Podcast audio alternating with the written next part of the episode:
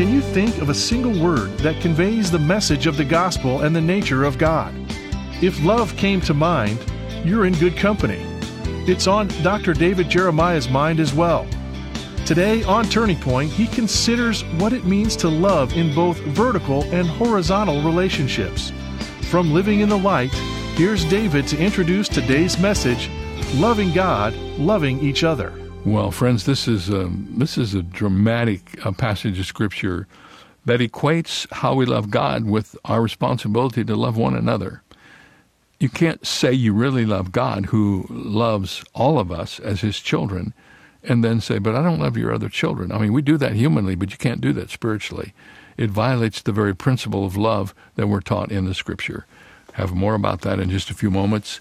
Friends, we are um, moving in on the um, important days of final registration for our Holy Land tour. We're going to the Holy Land March the 22nd through April the 1st.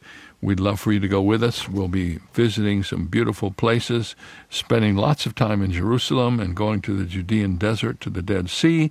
We'll do a baptismal service in the Jordan River. We'll be in Galilee. We'll see uh, some wonderful places. Israel is a tremendous tour. I hope you can find a way to go with us.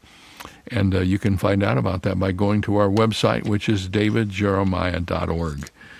Uh, we have a lot more to talk about today, but I want to get started on this lesson. So let's open our Bibles to 1 John chapter 4. And uh, today we are talking about loving God and loving each other. The passage that's before us today, John is going to dramatically demonstrate the relationship of God's love for us, our love for God, and our love for one another. It is a most logical passage. It takes us through the argument of God's heart, and we cannot miss the impact of it if we listen carefully. John begins in verses 7 and 8 of the fourth chapter by giving us a definition of God's love. In 1 John 4 7 and 8, we read, Beloved, let us love one another, for love is of God, and everyone who loves is born of God and knows God. He who does not love does not know God, for God is love. Now, if you were reading this passage in the Greek New Testament, you would be immediately aware of the fact that John has used a play on words to let us know that he believes this so much he's practicing his own preaching. For he begins the verse by saying, Beloved, let us love. And in that phrase are two words that come from the same root word, which is our word agape, which is the word for love. And John is really saying, My loved ones, love one another. He is saying, I love you and I want to communicate a truth to you. And the truth that I want to communicate to you, my beloved, is that you're to love one another, for God is love. What is the definition of God's love? It is God Himself. This is the third time that John has taught this in this little epistle. This is not forgetful repetition on his part. This is the Holy Spirit driving home a much needed point in John's day and in ours. And John is so overwhelmed by this that he wants us to understand. And in the writing of this epistle, he has given us three ways that we must remember this. And I want to show you these as we go along. First of all, he reminds us that when we love one another, we are walking in the light of God. Notice 1 John 2 9 and 10. He who says he is in the light and hates his brother is in darkness until now. He who loves his brother abides in the light, and there is no cause for stumbling in him. God, who is the originator of love and the orchestrator of love, who teaches us to love one another, reminds us through the writing of John that when we love one another, we are walking in the light. Now notice secondly in 1 John 3, 14 and 15, that when we love one another, we are walking in the life of God. Verses 14 and 15. We know that we have passed from death to life because we love the brethren. He who does not love his brother abides in death. Whoever hates his brother is a murderer, and you know that no murderer has eternal life abiding in him. Watch carefully. John is saying that the way we respond to the love of God in loving others is a testimony to the fact that we are walking in the light. It is also a testimony to the fact that we are walking in the life of God. He talks about eternal life. And in the passage that we have before us today, he teaches us that when we love one another, we are walking in the love of God. Verse 7 Beloved, let us love one another, for love is of God, and everyone who loves is born of God and knows God. Here, the refrain in this passage of Scripture of loving one another appears three times within the scope of just a few verses. John is going to help us understand that because we're related to God, we have to do what God does. God loves, and because we're his children, we will love also. In verse 7, he gives us a command let us love one another. In verse 11, he gives us a conclusion we ought to love one another. And in verse 12, he gives us a condition if we love one another. In fact, several times beyond this passage, he tells us again that we are to love one another. That is the definition of God's love. What is God's love? It is God Himself. God Himself is love. One of the first little verses I learned as a child growing up in Sunday school was God is love. But you know what? It's taken me the rest of my life to figure out what that means in every aspect of my life. Now, John, as I mentioned, is very logical in his presentation. He's given us this picture now that if you want to know what love is, you have to see God. But now he's going to show us in these next verses the demonstration of God's love. Read with me verses 9 and 10. In this, the love of God was manifested or demonstrated toward us that God has sent his only begotten Son into the world, that we might live through him. In this is love, not that we loved God, but that he loved us and sent his Son to be the propitiation for our sins. 1 John 3:16 says it this way, and by this we know love. How? Because he laid down his life for us we also ought to lay down our lives for the brethren. Now, John gives us the fundamental reasons why we are to love one another. It is not primarily because of the love of God. It is not primarily because God is love. It is because God has demonstrated his love for us in a tangible action.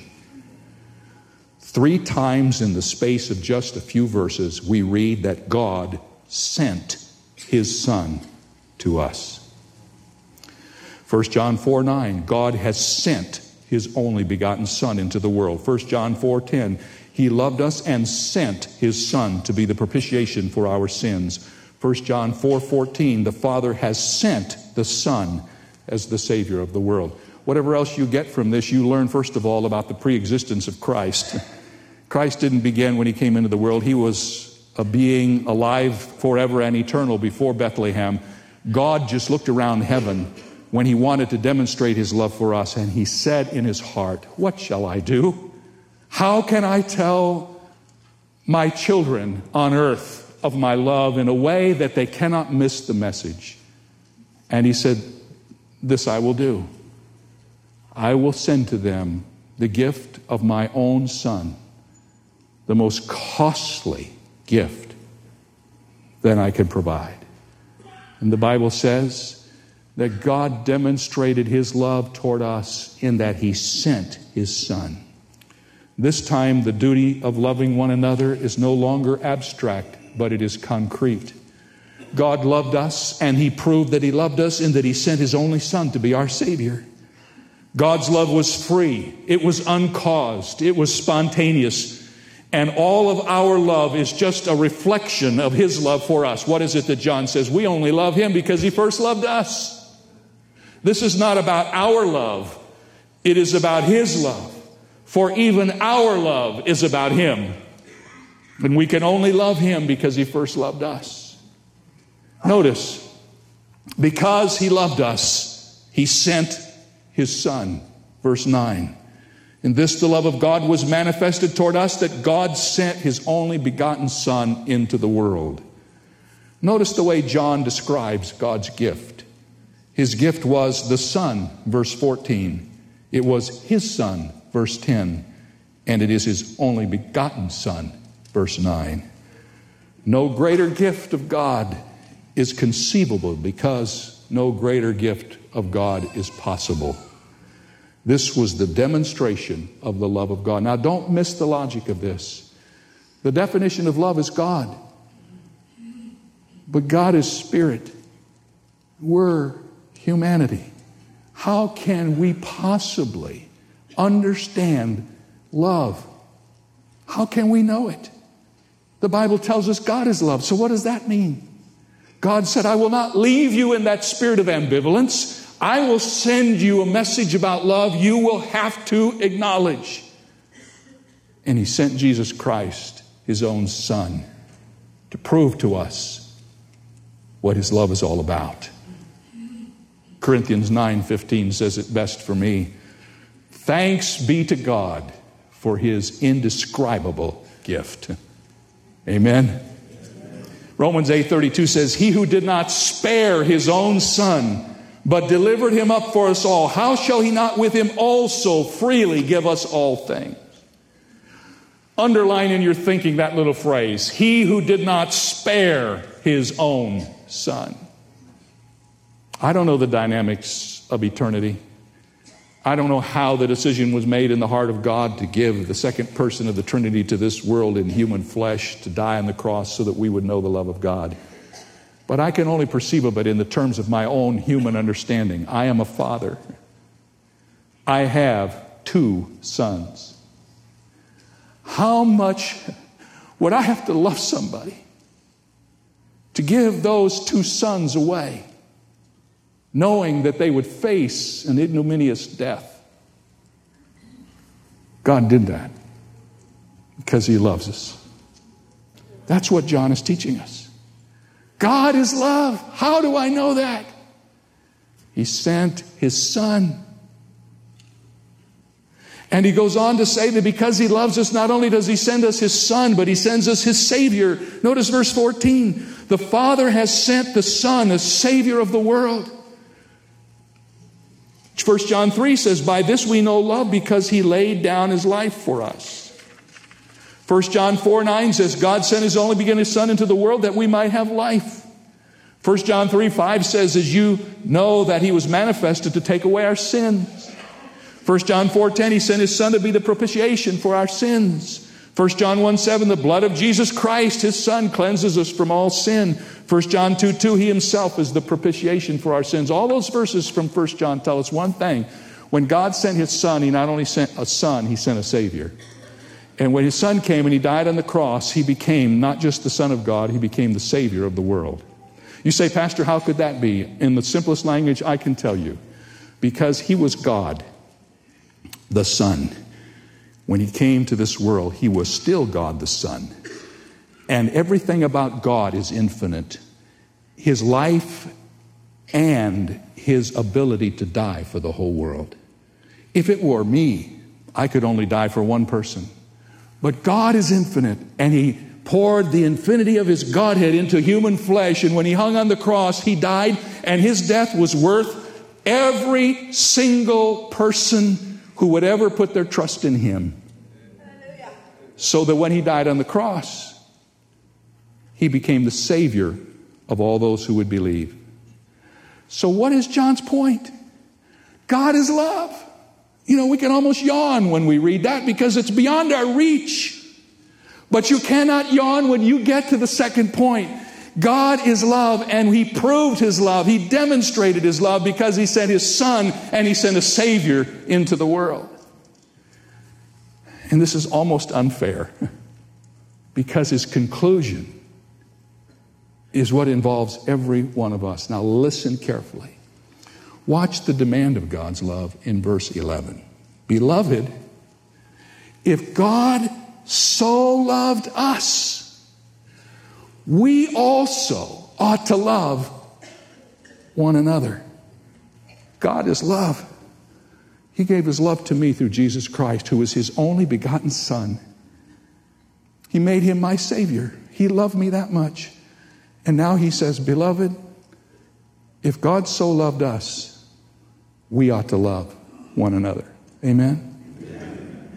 Now, before we close our Bibles, let's try to make that as practical as we can. What does that mean?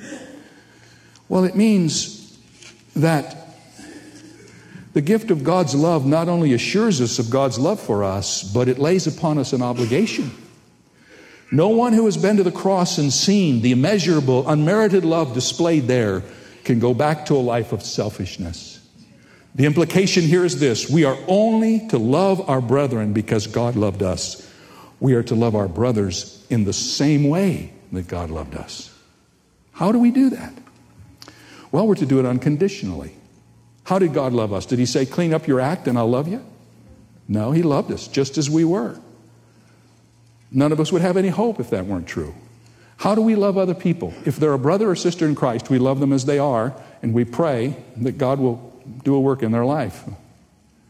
And we've talked about this during this series that God loves us as we are, but He loves us too much to leave us as we are. Amen? So we love unconditionally. Listen to Romans 5, 7, and 8. For scarcely for a righteous man will one die, yet perchance for a good man some would even dare to die. But God demonstrates his love toward us in that while we were yet sinners, Christ died for us.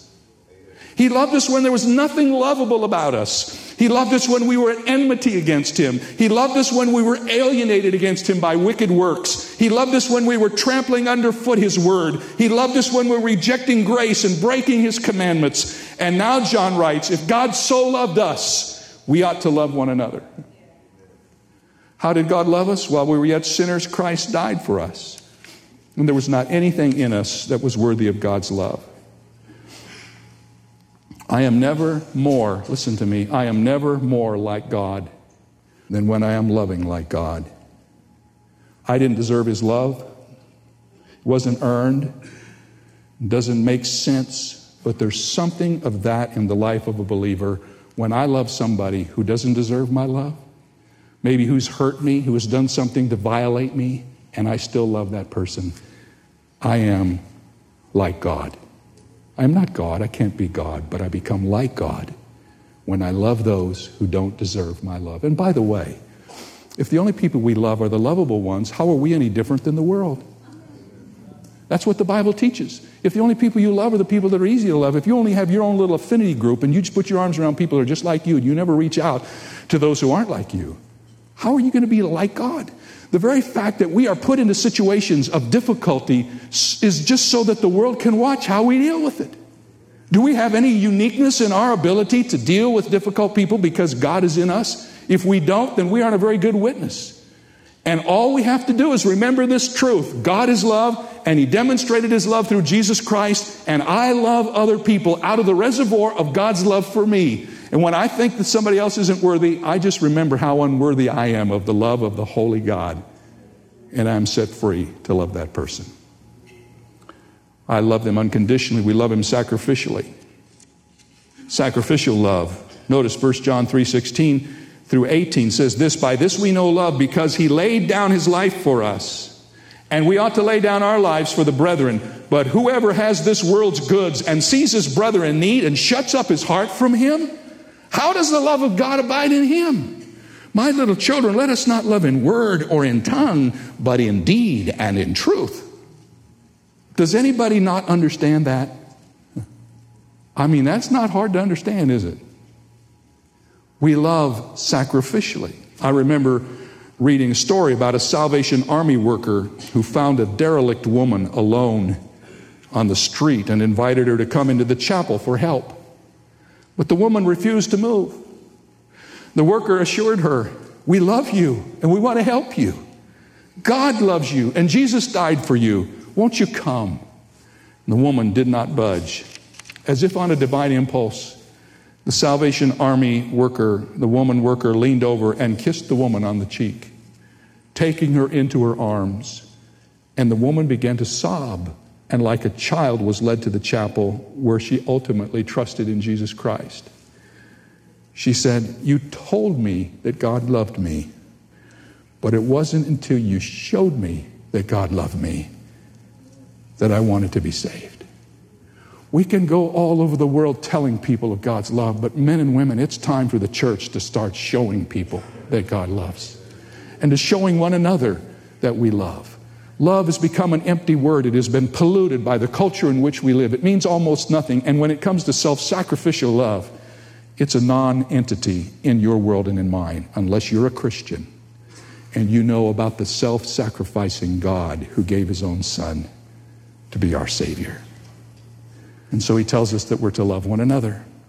And this is a lifetime task. It's not only to be done unconditionally and sacrificially, but finally it's to be done personally. 1 John 4 20 and 21 says it this way If someone says, I love God, and hates his brother, he is a liar. For he who does not love his brother whom he has seen, how can he love God whom he's not seen? And this commandment we have from him that he who loves God must love his brother also. Notice the pronouns are personal. We can't love people as a church. Somebody said, Oh, that's a loving church. Well, if we're a loving church, it's only because this church is made up of loving people. Churches can't love, only people can love.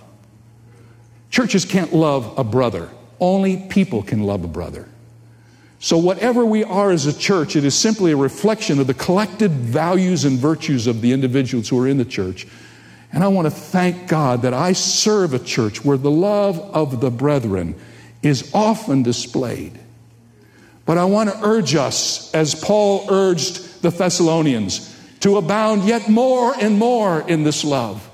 Because it is as the world sees us loving one another that it begins to understand who God is.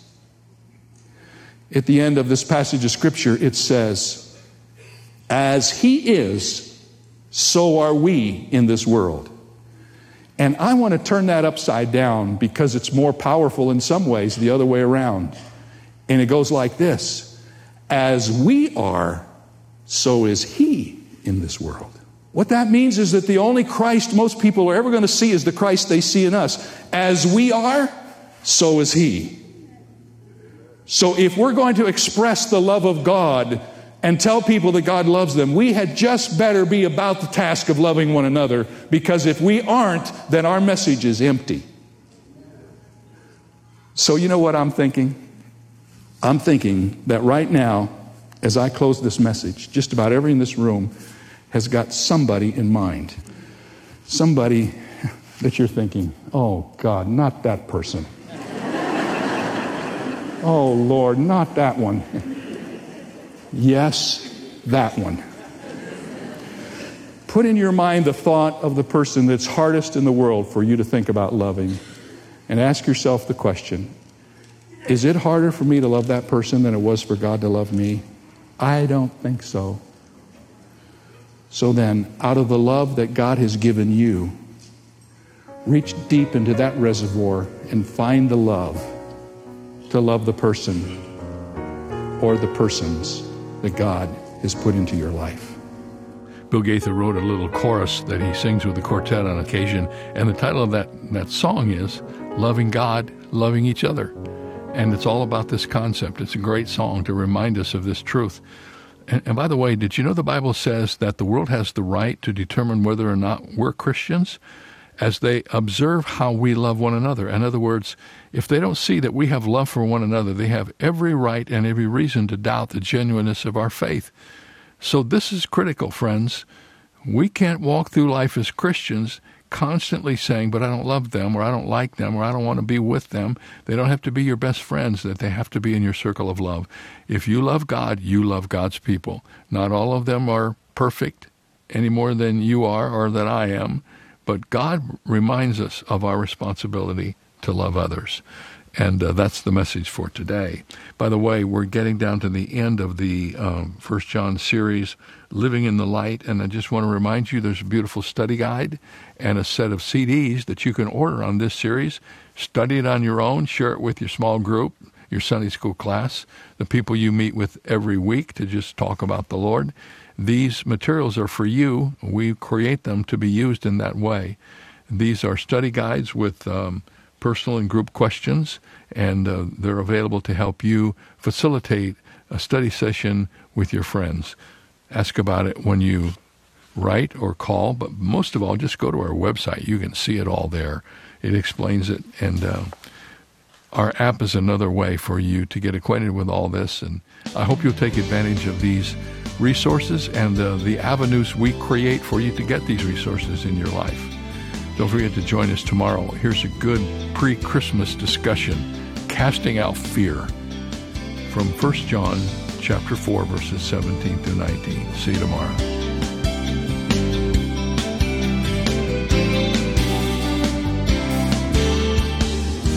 Today's message came to you from Shadow Mountain Community Church and Dr. David Jeremiah, the senior pastor.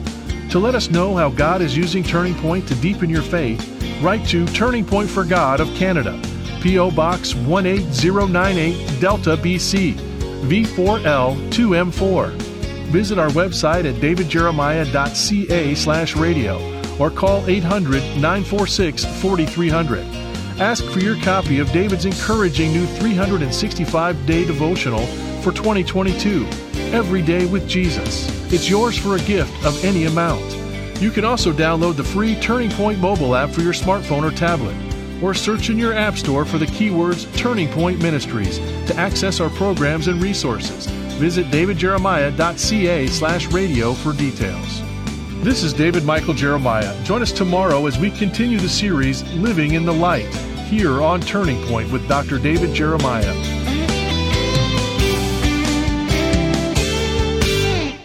Back again this year, the Home for Christmas channel from David Jeremiah and Turning Point Ministries. Fill your season with all your favorite holiday traditions music, carols, laughter, scripture, pageants, inspirational Bible teaching, and more. Start streaming your Christmas favorites and discover new ones completely free. And enjoy the Home for Christmas channel at home, in the car, or anywhere you need a little Christmas. Visit turningpoint.tv to start streaming today. That's turningpoint.tv. Turning Point presents the Jeremiah Study Bible. Jumpstart your Bible study with more than 8,000 study notes from Dr. Jeremiah to help you discover what the Bible says, what it means, and what it means for you. Available in the New King James and New International versions in standard or large print, as well as the English Standard Version in standard print. For more details or to order your copy, go to davidjeremiah.ca slash JSB. If you've enjoyed today's program with Dr. David Jeremiah, you might be interested in hearing it again at your convenience. Stay connected to Turning Point by visiting our website at davidjeremiah.ca or by downloading our free Canadian mobile app. The app can be found by searching for Turning Point Canada on your smart device app store. Create an account and order digital resources from today's program with easy one click checkout at davidjeremiah.ca. People are usually embarrassed by their picture on their passport and driver's license. They usually look more like a mugshot, don't they? In fact, one person said that when you actually start to look like the picture on your passport, you know it's past time for a vacation. I believe most people are overworked and underrested. Think of this God's plan was for us to spend at least one seventh of our life resting. He designated the seventh day of every week for nothing but rest. I know it's a challenge, but I encourage you to get the amount of rest God knows you need. This is David Jeremiah encouraging you to get on the road to new life. Discover God's ways to rest on Route 66. Route 66, driving the word home. Log on to Route66Life.com and get your roadmap for life. Route 66. Start your journey home today.